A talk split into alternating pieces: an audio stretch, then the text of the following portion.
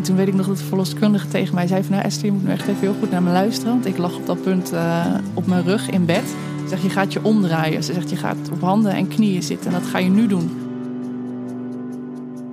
Hoi en fijn dat je luistert naar seizoen 4 van Potnataal. De podcast waarin je vrouwen over een van de belangrijkste gebeurtenissen in hun leven hoort vertellen. De bevalling.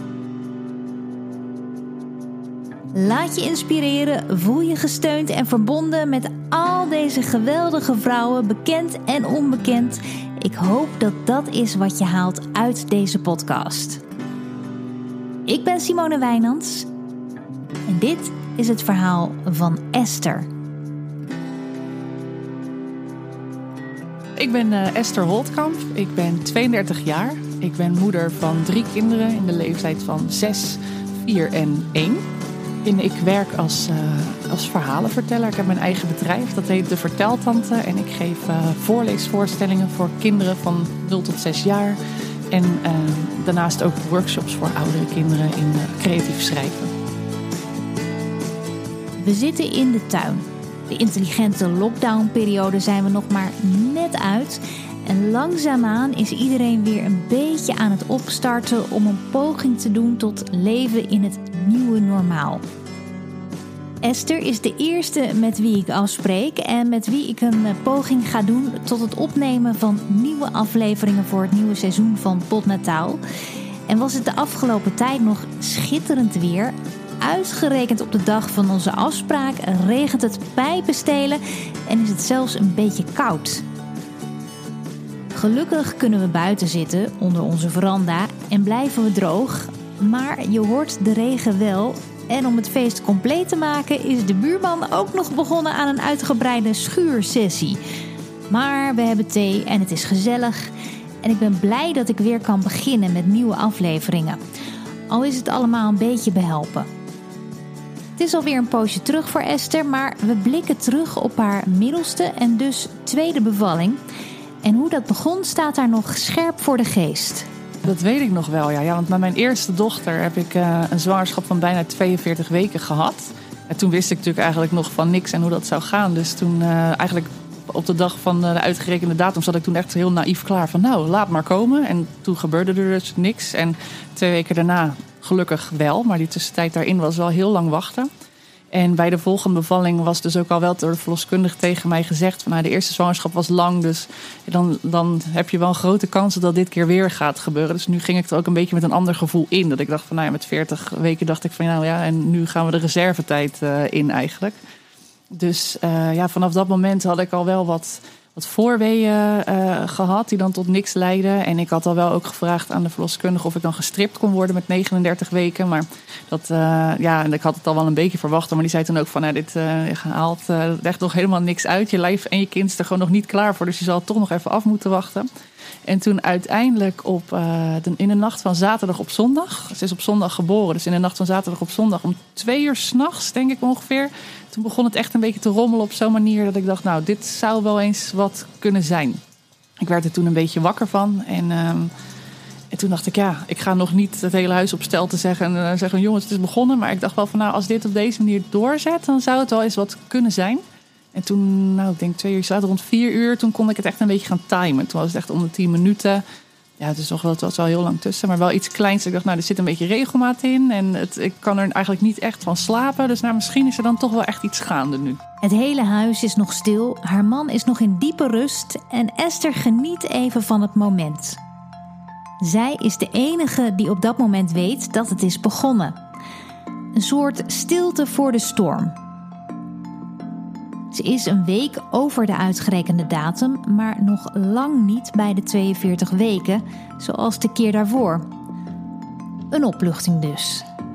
Ze is er klaar voor en ze voelt zich goed. Ik weet wel dat ik toen in die week, zeg maar na de, nadat de uitgerekende datum verstreken was, dat ik toen dacht van ja, eigenlijk moet ik nu een beetje thuis gaan zitten wachten tot het gaat beginnen. Maar ik denk als het dan ook zo is dat het weer twee weken duurt, dan, dan wordt het wel een hele lange zit om thuis af te gaan wachten. Dus ik ben nog naar de dierentuin geweest, nog van alles gedaan, wel een beetje in de buurt. Maar Ehm, ja, zelfs ook nog volgens mij een keer tussendoor er in Hoofddorp uh, wezen lunchen met oude collega's. Dat ik dacht, nou ja, zo'n vaart zal het allemaal niet uh, lopen. En dat klopte dus ook wel. Dus nee, ik was eigenlijk wel heel fit. Ik had wel echt een flinke buik. Die je van de achterkant verder helemaal niet zag. Dus het was echt alleen zo een buik. En die was wel, wel groot. Ik weet ook nog wel helemaal aan het einde dat ik toen opstond. Dat ik ook echt dacht een beetje dat ik mijn rughaast een beetje voelde piepen en kraken. Dat ik dacht van nou, het is wel, uh, het is wel mooi zo. het is al klaar. En toen lag je daar te timen in de nacht. Wanneer dacht je, nu wordt het wel een beetje serieus? Volgens mij was het toen om acht uur s ochtends. Toen had ik inmiddels wel mijn man wakker gemaakt. En toen dacht ik al van ja, volgens mij uh, denk ik wel dat er nu een beetje iets begonnen is. En toen hebben we ook de verloskundige gebeld. En die zei toen ook van nou, rustig aan. Het, het, klinkt alsof het wel zo zou kunnen zijn. Dus uh, die had volgens mij ook nog een andere afspraak toen. Toen zei ze nou, dan kom ik straks wel eventjes kijken. En toen was zij er rond tien uur was ze er toen ongeveer. Ja, en toen was het op, wel op het punt dat ik dacht van ja, dit is wel uh, echt wel begonnen. Ik herken dit wel. Esther's vliezen zijn nog niet gebroken, maar ze voelt aan alles dat de bevalling nabij is. Ze krijgt direct flashbacks naar hoe het voelde tijdens haar eerste bevalling. Oh ja, zo was het. Dat gevoel. De verloskundige komt langs om Esther te onderzoeken. Die zei van nou, twee centimeter ontsluiting. En aan de ene kant had ik toen zoiets van dat ik had, eigenlijk had gehoopt dat het meer was. Omdat ik eigenlijk al de halve nacht wakker had gelegen. Ja, nog niet echt heel erg met pijn. Dus ik dacht, nou, het zal niet heel ver zijn. Maar tegelijkertijd had ik wel een soort van gehoopt dat het al verder was dan dat het was. Maar tegelijkertijd was ik eigenlijk ook wel weer blij met de echte bevestiging dat het echt begonnen was. Want um, ja, het was bij, mijn, bij, bij die strippogingen zat het eigenlijk wel echt nog zo dicht dat ik toen dacht van nou, dit, dit gaat waarschijnlijk ook echt nog wel heel lang duren. En ik had ook een beetje angst om ingeleid te worden. Dus uh, dat hoefde dus uiteindelijk gelukkig niet. In die zin dacht ik, nou, het is een start zijn. Hè, en het is misschien nog niet heel veel, maar ik ben er in ieder geval wel blij mee dat het echt begonnen is. De verloskundige vertrekt weer omdat ze nog niet zo heel veel ontsluiting heeft. Maar ze zegt er ook bij dat het, omdat het haar tweede bevalling is, natuurlijk ook opeens heel snel zou kunnen gaan. Dus ze zegt: Ik zou gewoon lekker nog even je rust pakken waar dat mogelijk is. En mijn jongste dochter, of in ieder geval mijn oudste dochter, liep nu ook nog, uh, die liep natuurlijk ook nog thuis uh, rond. Dus we hebben mijn moeder gebeld en ja, zij werd opgehaald. En voor haar was het eigenlijk echt alsof ze een dagje waar oma ging logeren. Dus wat dat betreft was het perfect zo op zaterdagochtend. Zij ging lekker mee. En ehm, toen zijn we nog eventjes terug in bed gekropen. En met een serietje erbij en een kopje thee. En de verloskundige die zei van nou weet je, je mag zelf aanvoelen als als het erger wordt, als je pijn heftiger wordt, dan mag je gewoon zelf naar het ziekenhuis gaan. Zeg maar dat ik je dan gestuurd heb en dan is dat oké. Dan hoef ik niet nog een keer te checken. Dat is, in feite is dat prima, ga dan maar. En ik merkte wel dat toen ik eenmaal in bed zat met de serie, dat ik toen eigenlijk dacht bij mezelf van nou lekker, dan kan ik nog heel even ontspannen. Maar ik was er echt totaal met mijn hoofd niet bij. En uh, ik dacht echt alleen maar van oh ja, nu gaan we het, gaat straks echt gebeuren. En, uh, en binnen een half uurtje werd het ook eigenlijk toen echt al wat pijnlijker. Dus toen dacht ik, ja, eigenlijk wil ik gewoon zo snel mogelijk naar het ziekenhuis. Want dan ben je er alvast. Maar dan, dan is het echt begonnen. Vooral ook omdat ik met mijn eerste dochter ben ik toen pas met 8 centimeter ontsluiting naar het ziekenhuis gegaan. En dat was echt een verschrikkelijke rit. Wij wonen heel dicht bij het ziekenhuis, dus dat was denk ik echt maar vijf minuten. Maar het voelde echt als een, als een trip van een week. Dus ja, toen zijn we denk ik nou rond half elf waren we al uh, onderweg naar het ziekenhuis. En wat, ja. wat, voor serie was je eigenlijk aan het kijken? Ik moet eerlijk zeggen, ik weet het eigenlijk niet eens meer. Nee. Nee het, nee, het zal misschien iets van Breaking Bad geweest zijn of zo. In ieder geval iets waar ik nou... Het is me echt totaal ontgaan. Ik kon me echt mijn focus er niet bij houden. Nee. nee, nee je hebt toch een beetje, inderdaad een beetje zo... kan me voorstellen, zo gevoel van... Uh, nee, zo, dat, dat, heb ik altijd met vakantie ook. Dat je dan ja. uh, dat je weg moet gaan en omdat je, en dat je toch maar denkt... nou ja, we hoeven eigenlijk niet zo vroeg naar Schiphol, maar dat doe gevoel, toch ja, maar wel. Ja, ja, want ja. Uh, je weet je maar kan nooit. er maar alvast ja, zijn. Ja, ja. dus uh, dat een beetje zo zenuwachtig, spannend, maar ook wel ja, opgetogen gevoel. Ja, klopt. Ja, dat je toch een beetje weet van nou, er gaat vandaag iets heel groots gebeuren, maar het is toch ook nog een beetje onbekend hoe en wat. Ja, ja. ja. En uh, had je alles al klaarstaan? Uh. Ja, ik geloof het wel. Het was wel zo dat ik had, uh, ja, omdat het ook zo lang duurde, ook weer. Ik had dan in de vluchttas had ik er ook wel wat dingen gedaan, volgens een muesli-reep en zo. Maar die had ik dan in de loop van de tijd uit verveling er ook alweer uitgegeten. Dus dat was, volgens mij was het dan een half, half niet compleet vluchttas, zoals dat ze noemen. Maar dat, ja, ik had hem wel klaarstaan. Dus we konden op zich wel, nadat mijn oudste dochter was opgehaald, konden we wel redelijk snel richting ziekenhuis. Met een half gevulde vluchttas maken ze uiteindelijk de gang naar naar het ziekenhuis. Ze voelt zich nog steeds heel goed en de weeën zijn langzaamaan wat heftiger aan het worden. Wat ik me nog wel goed herinner is dat, uh, dat ik gewoon zelfstandig helemaal het ziekenhuis inliep. Ik weet nog bij mijn eerste dochter, uh, omdat het toen met 8 centimeter was, ik had al dat van tevoren het idee eigenlijk van, ah, ik ga al niet in zo'n rolstoel zitten hoor. Ik loop gewoon zelf naar binnen. Maar toen uiteindelijk met die 8 centimeter was ik echt vrij blij dat ik uiteindelijk in die rolstoel al kermend uh, naar binnen werd uh, gereden. En nu liep ik daar eigenlijk gewoon nog heel fit van, nou, en uh, jee, we komen een bevallen en de baby komt eraan. En dat vond ik eigenlijk wel een veel fijnere start. En ik denk ook wel dat toen ze me daar op de verlosafdeling aan zagen komen, dat ze dacht van, nou, die is nog niet zo heel ver onderweg nu ze er nog zo vrolijk bij loopt kreeg een mooie kamer toegewezen. Dat was net in het uh, nieuwe ziekenhuis van het Reinier de Graaf. Hele fijne kamers. Dus we lagen daar lekker alleen, eigen douche, alles. Dus dat was heel, uh, heel fijn. Had je die van tevoren ook uh, uitgezocht of bekeken? Had je echt een, een vast plan in je hoofd van ik wil naar dat ziekenhuis? Of heb je nog overwogen om thuis te bevallen? Nee, eigenlijk niet. Ik wist wel dat ik in het ziekenhuis wilde bevallen. Dat heb ik bij mijn eerste dochter heb ik dat ook gedaan. Het was eigenlijk heel goed bevallen.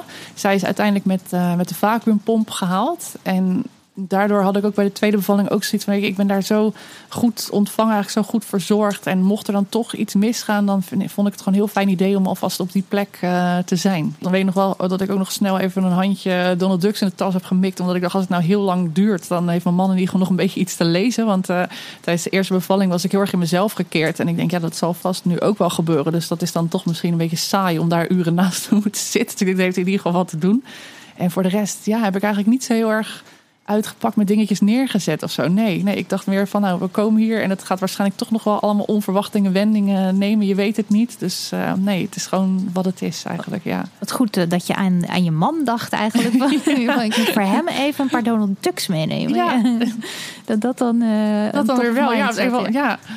Inderdaad, ja, dat is ook wel een beetje gek. Ja, ik kan me dat inderdaad nog wel herinneren, ook van de eerste keer dat ik toen tussendoor ook wel dacht, ik was een soort van eigenlijk een beetje, ja, als ik dat zou moeten omschrijven, een soort van trance. Dat ik dacht van haast een beetje een soort droomtoestand. Dat ik ook echt alleen maar op mijn zij kon liggen, heel stil. En tegelijkertijd ook alweer heel helder. Want ik kon ook alweer alles wat mijn man dan tegen de verloskundige zei, waar ze over spraken, dat, dat, dat pikte ik dan wel weer op. Dus dat ik ook tussendoor ook wel ergens dacht van ja hij zit hier denk ik ook echt nu alweer vier uur. Dus het is misschien ook alweer een beetje saai voor hem. Maar dus, dus toen heb ik toch nog even aan die Donald Ducks gedacht. Ja. En heeft hij ze dit keer uh, aangeraakt? Volgens mij niet. Nee, ik denk het niet. Ik denk dat het voor hem uiteindelijk ook een beetje zoiets was... dat hij dan ook zijn aandacht er niet, uh, niet bij kon houden. De Donald Ducks blijven ongelezen in de tas.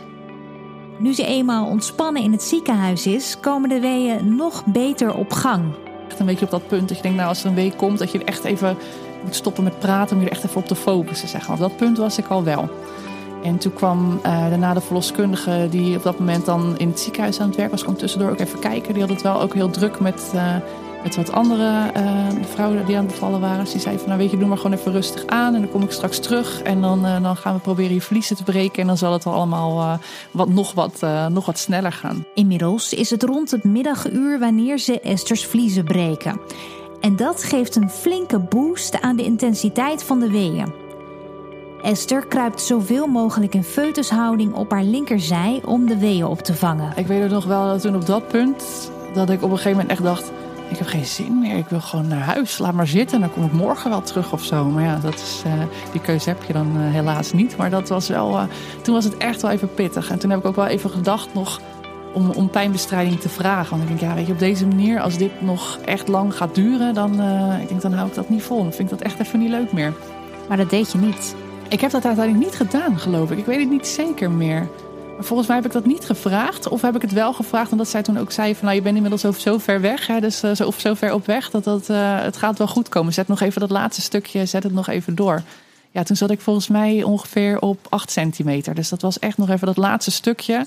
En toen dacht ik ook bij mezelf van, oh ja, dit heb ik gelezen. Dat het dan zo is dat, uh, dat je dan echt het punt waarop je echt denkt van, ik kan het niet meer en laat maar. Dat je dan denkt, oh, dan ben je er bijna. Dus in die zin gaf het me dan ook alweer een soort hoop. Dat ik dacht, oh, ik ben er bijna.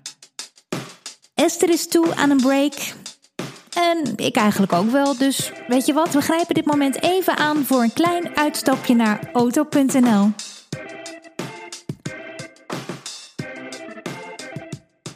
Zometeen gaan we natuurlijk door met deze aflevering van Potnataal. Maar we gaan er dus heel even uit om een klein stukje reclame eruit te persen voor mijn vrienden van Auto.nl. Zij hebben weinig verstand van bevallen. Ik heb weinig verstand van auto's, maar toch zijn we een goede match. Want als je in de jonge kinderen zit, dan blijkt een auto opeens wel behoorlijk onmisbaar. Ik heb inmiddels twee kinderen en een hond. En ik ben zo'n moeder die altijd denkt: nou, uh, beter mee verlegen dan onverlegen. Dus ja, dan moet er een hoop mee als je een dagje naar opa en oma in Twente toe gaat. Dat red je gewoon niet op de fiets. Bij Auto.nl zijn ze er niet op uit om je een dure auto met gelikte bekleding aan te smeren. Zij denken grappig genoeg eigenlijk ook over auto's zoals ik erover denk, namelijk een handig gebruiksmiddel waar je verder ook niet te veel tijd aan kwijt moet zijn. Dus hun uitgangspunt is om het je zo makkelijk mogelijk te maken door hun auto's online aan te bieden. Want wie heeft er nou zin of tijd om een hele dag in een garage rond te hangen? Ik niet hoor. Dus hop naar auto.nl. Daar kun je je auto aanschaffen of leasen. Hij wordt thuis bij je bezorgd en je mag hem twee weken uitproberen. Nou, klinkt goed toch? Ga naar auto.nl als je meer wil weten. Zo, die is er weer uit. Gaan we nu snel door met die andere bevalling.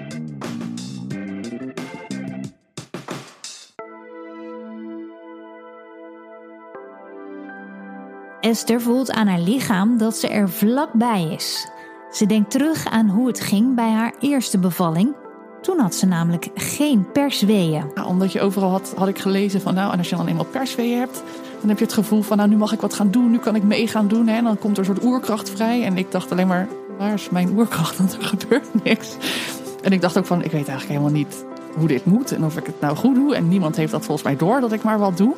En toen uiteindelijk is ze dus ook na ruim een uur persen. Toen zeiden ze van, nou ja, je mag of mag je het nog een half uur proberen. Zeg maar, we merken wel dat je aardig uitgeput raakt. Dus wat we ook kunnen doen, is dat we dan de vacuümpomp eh, erbij pakken. En dan is ze met eh, twee of drie weeën is, geboren. Dus toen dacht ik, nou ja, doe dat dan maar. Want ik was inmiddels wel dat ik dacht, ja, dit schiet gewoon niet op. In feite was de ervaring met de vacuümpomp was eigenlijk best wel een prima ervaring. Want ik heb daar ook niet heel veel pijn van gehad. Ik weet nog wel dat de verloskundige toen tegen mij zei van... nou, je moet niet schrikken met uh, wat voor kracht dit gebeurt. En toen dacht ik eigenlijk van, oh, nu je dit zo zegt, ben ik eigenlijk wel bang. Dat sprak ik ook uit tegen haar. Toen zei ze, nou ja, weet je wat, laat het maar gewoon over je heen komen. En toen dacht ik, ja, ik heb ook niet heel veel andere keus. Dus laten we dat dan dus ook maar gewoon uh, doen. Maar dat voelde toen achteraf wel een beetje alsof ik dacht: ja, ik heb eigenlijk niet helemaal echt zelf mijn kind ter wereld gebracht. En dat vond ik heel jammer, want dat leek me eigenlijk wel heel bijzonder om dan echt zelf je kind eruit te kunnen persen. Dus ik had wel heel erg gehoopt bij de tweede bevalling dat ik dacht: nou, ik hoop wel dat dat nu in ieder geval uh, dat dat me wel gegeven is, hè, dat dat wel lukt. En de verloskundige had ook wel gezegd van nou.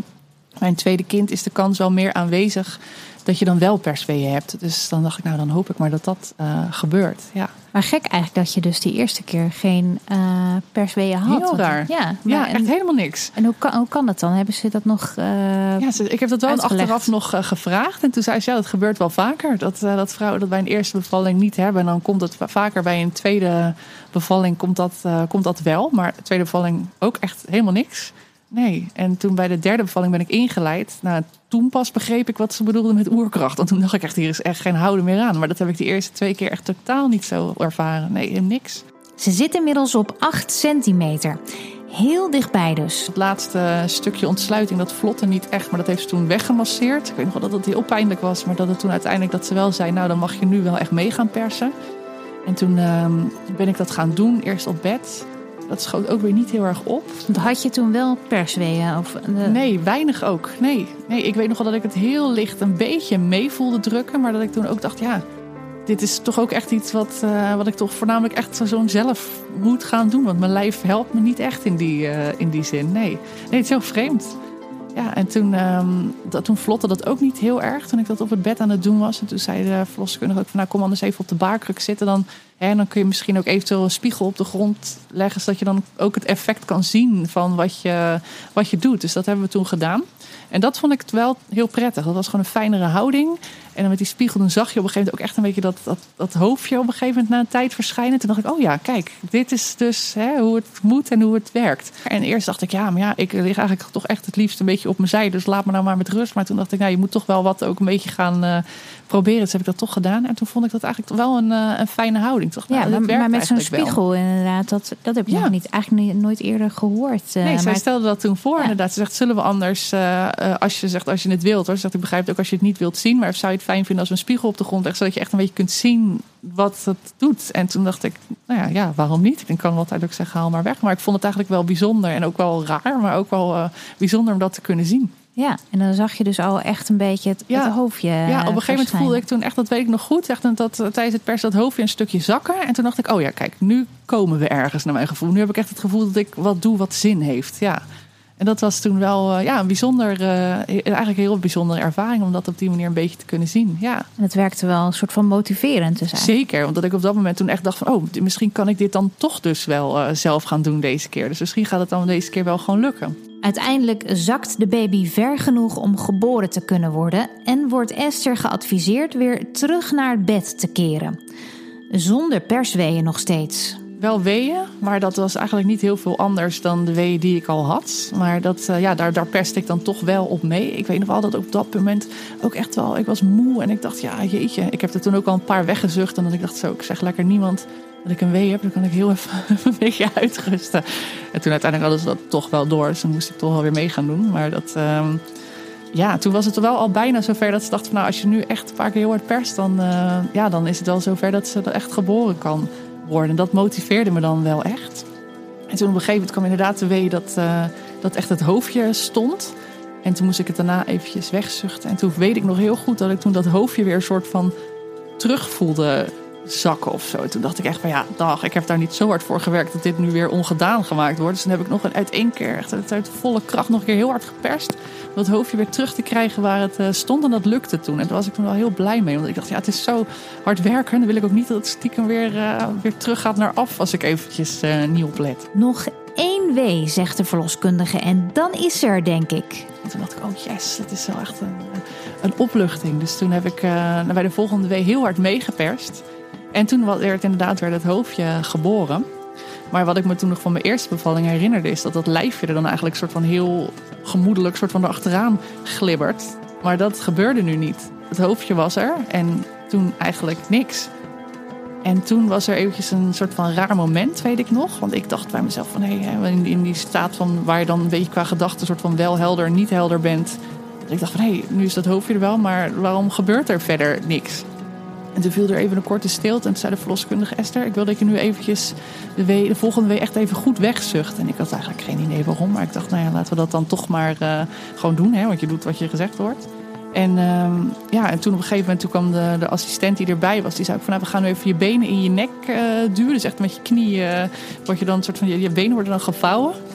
En uh, dat hebben ze toen drie keer gedaan. Ik had eigenlijk toen op dat punt nog steeds niet echt het gevoel van wat er dan wel of niet aan de, aan de hand was. Maar ik denk, nou prima, je ondergaat dat eigenlijk dan allemaal op, op, zo'n moment.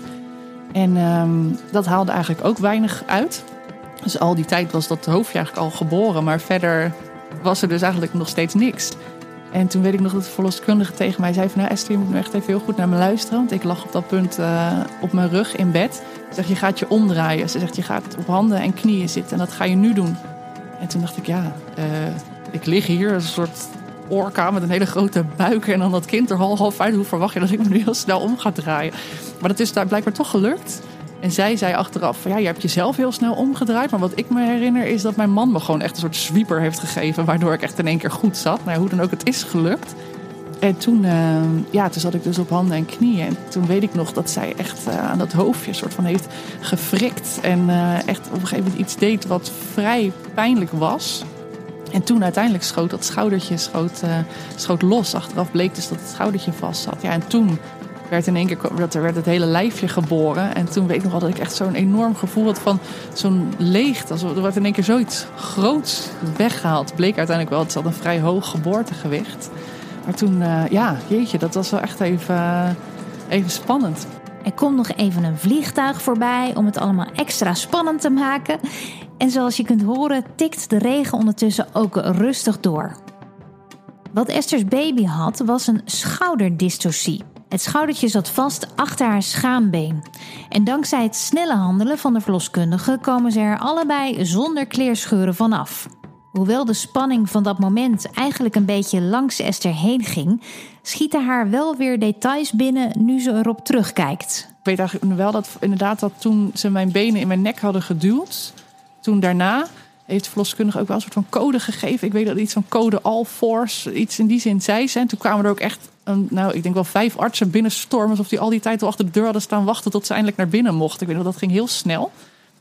En die zijn uiteindelijk niet nodig geweest als een soort voorzorg, omdat ze vrij snel daarna dan wel geboren werd. Maar het was dus wel echt eventjes, uh, het was wel echt even spannend. Wel echt even een eng momentje. Ja, ja want wat, wat, wat zou er kunnen gebeuren? Of wat had er kunnen gebeuren? Waarom? Ik had dat achteraf inderdaad ook nog even nagevraagd. Ik zeg, joh, waarom is het eigenlijk zo spannend? Want naar mijn idee dacht ik van, nou, haar hoofd is daar, dus dan kan ze ademen. Ik denk dus dat, hè, maar toen zei ze, nou, van, als het dan zo is dat haar... Uh, haar, of jou, haar schouder had kunnen breken. Of mijn schaambod had kunnen breken. Eigenlijk van als ze echt heel hard moeten trekken en zij was echt niet losgekomen. Dan had een van de twee, afhankelijk van wat sneller breekt.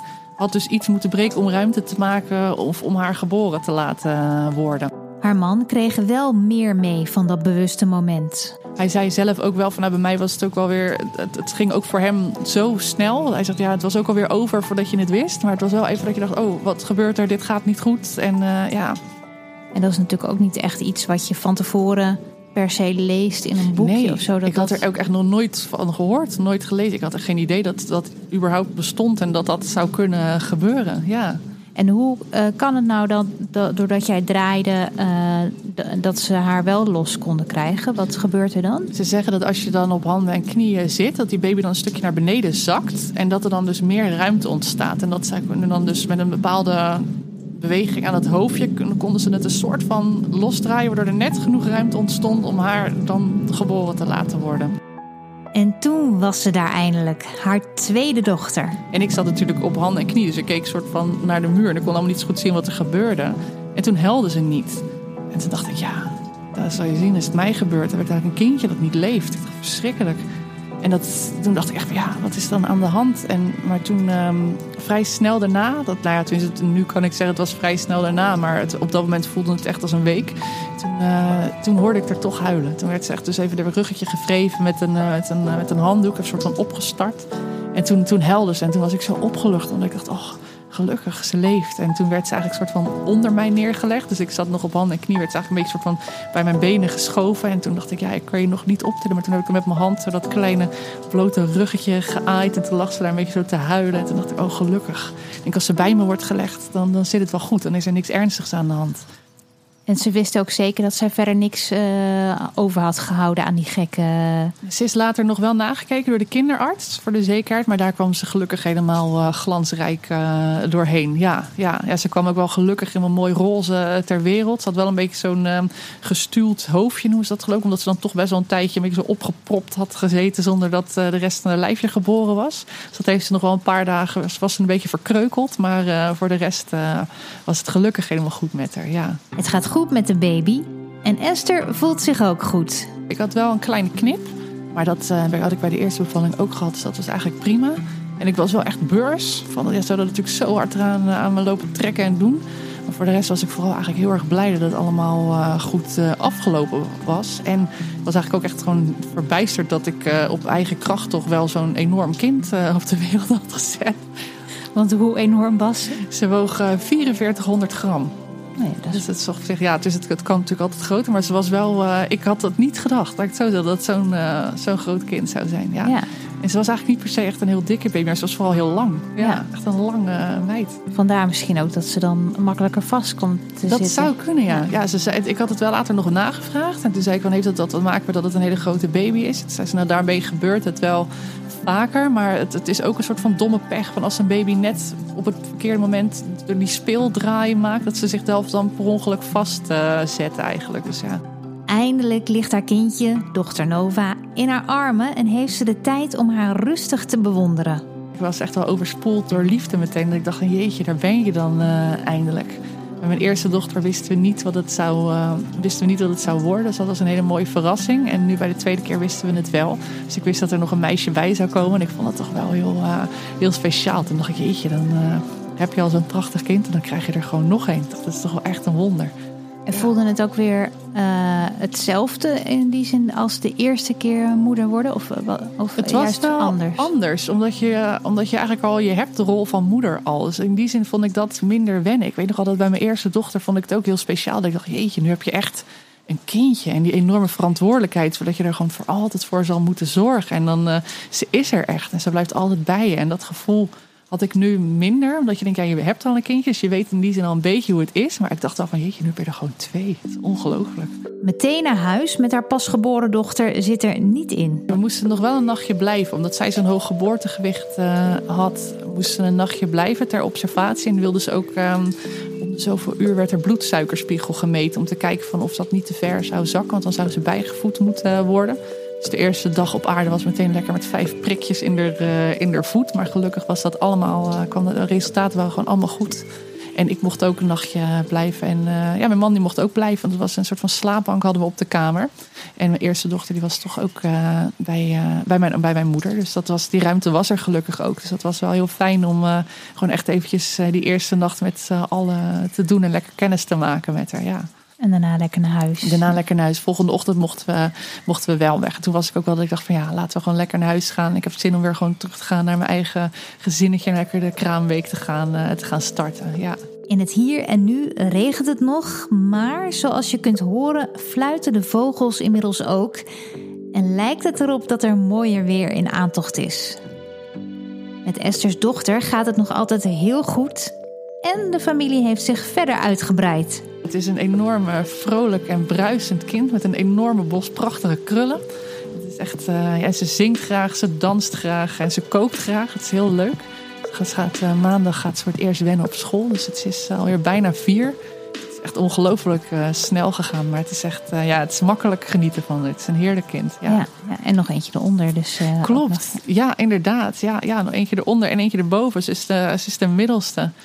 Ja, het, de kleinste zusje die is nu uh, is anderhalf.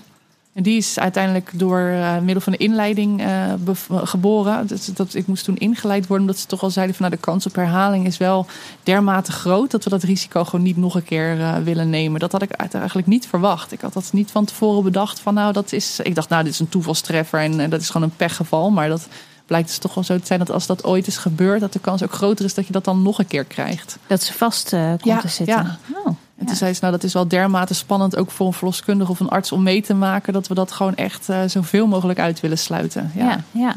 En dat is nu de, met de derde keer dus niet gebeurd uiteindelijk? Gelukkig nee, niet. Nee, dat die is, uh, Diede, mijn jongste dochter, die is met 38 weken ingeleid. En die woog toen 7,5 pond. Dus dat was daarmee in vergelijking een hele bescheiden baby. En dat is gewoon, uh, ja, die is echt met een razendsnelle bevalling uh, geboren. Dus die heeft, uh, nee, absoluut niet vastgezeten. Dat was echt, dat was eigenlijk zo gepiept. Ja, oh, dus dan willen ze om te voorkomen dat ze te groot zou worden. dat was het inderdaad ja, ja. eigenlijk. Ja, ja, toen heb ik ook heel veel echo's gehad. Echt ook onder controle gestaan van de gynaecoloog. Die echt steeds in kaart hebben gebracht van hoe groot is ze. En op het punt dat ze dacht van nou, nu wordt het risico groot dat ze anders want ze hebben gekeken met de groeicurve. En dan dachten ze van nou, als dit zo doorgaat en je hebt weer zo'n lange zwangerschap, dan wordt ze wel weer ook weer 9 pond en misschien nog groter. Dus toen hebben ze wel gezegd met 38 weken, nou, ze is er nu uh, op een keurig gewicht. Dus dan leiden we de bevalling uh, in. Ja, ja, ja om, natuurlijk. Ja, omdat je dan zo lang doorgaat. Dan, uh, dat, ja, het was inderdaad een beetje de combinatie van dat mijn lijf dus blijkbaar grote baby's maakt. En ook ze nog lekker lang vasthoudt. Dus dat zorgt voor een soort, soort van kleine reuzen. Ja. En, en, geen persweeën. Dus en geen persweeën. Dat is allemaal echt gewoon handig. vasthouden. Ja, ja precies. Gewoon, anders hadden ze waarschijnlijk nu nog erin Je hoorde het verhaal van Esther. Als je Potnataal een fijne podcast vindt, vergeet dan niet om Potnataal een 5-sterren recensie te geven in iTunes. Dat is zo gepiept en op die manier zorg je ervoor dat nog meer mensen deze podcast makkelijk kunnen vinden. Vraag me niet hoe dat kan, maar het is zo. En een recensie achterlaten kan natuurlijk ook daar. En als je je abonneert op de podcast, maakt niet uit in welke app je hem luistert, dan krijg je altijd een melding als er een nieuwe aflevering is. En wil je mij nou een persoonlijk bericht sturen naar aanleiding van deze podcast? Doe dat dan via mijn Instagram-account. Dat is @simonewijnands Ik vind het heel leuk als je me daar komt volgen. En een bericht achterlaten kun je ook nog doen via de speciale site vriendvandeshow.nl slash podnataal. Daar kun je ook met mij of met andere luisteraars in contact komen. En je kunt daar ook nog eens deze podcast financieel steunen als je wil. Dat is heel tof. Dat hebben al een aantal mensen gedaan. Dank jullie wel. Vind ik echt fantastisch. Kijk maar wat je doet. Het is zeker niet verplicht. Tof als je het doet. Potnataal kun je verder beluisteren via alle beschikbare podcast-apps. En natuurlijk via dag en nacht. Dag! Ik weet nog wel dat, um, dat de verloskundige dat toen op die tijd van dat Nova geboren werd, dat zij dat of zij was heel jong en eigenlijk nog maar net een beetje in het eh, vak volgens mij. Maar zij heeft dat toen wel echt heel kundig afgehandeld. En achteraf denk ik daar nog wel eens aan terug. Dat ik denk, jeetje, het moet voor haar ook heel spannend zijn geweest. Maar ik heb dat nooit gemerkt op dat moment. Zij is eigenlijk toen wel heel professioneel en goed te werk gegaan. En we hebben daar toen later nog een aantal gesprekken over uh, gehad. En dan denk ik wel eens, als zij niet zo doortastend en goed had gehandeld, had het ook wel eens gewoon heel anders af kunnen lopen. Daar denk Ja. ik soms nog wel eens aan. Ja.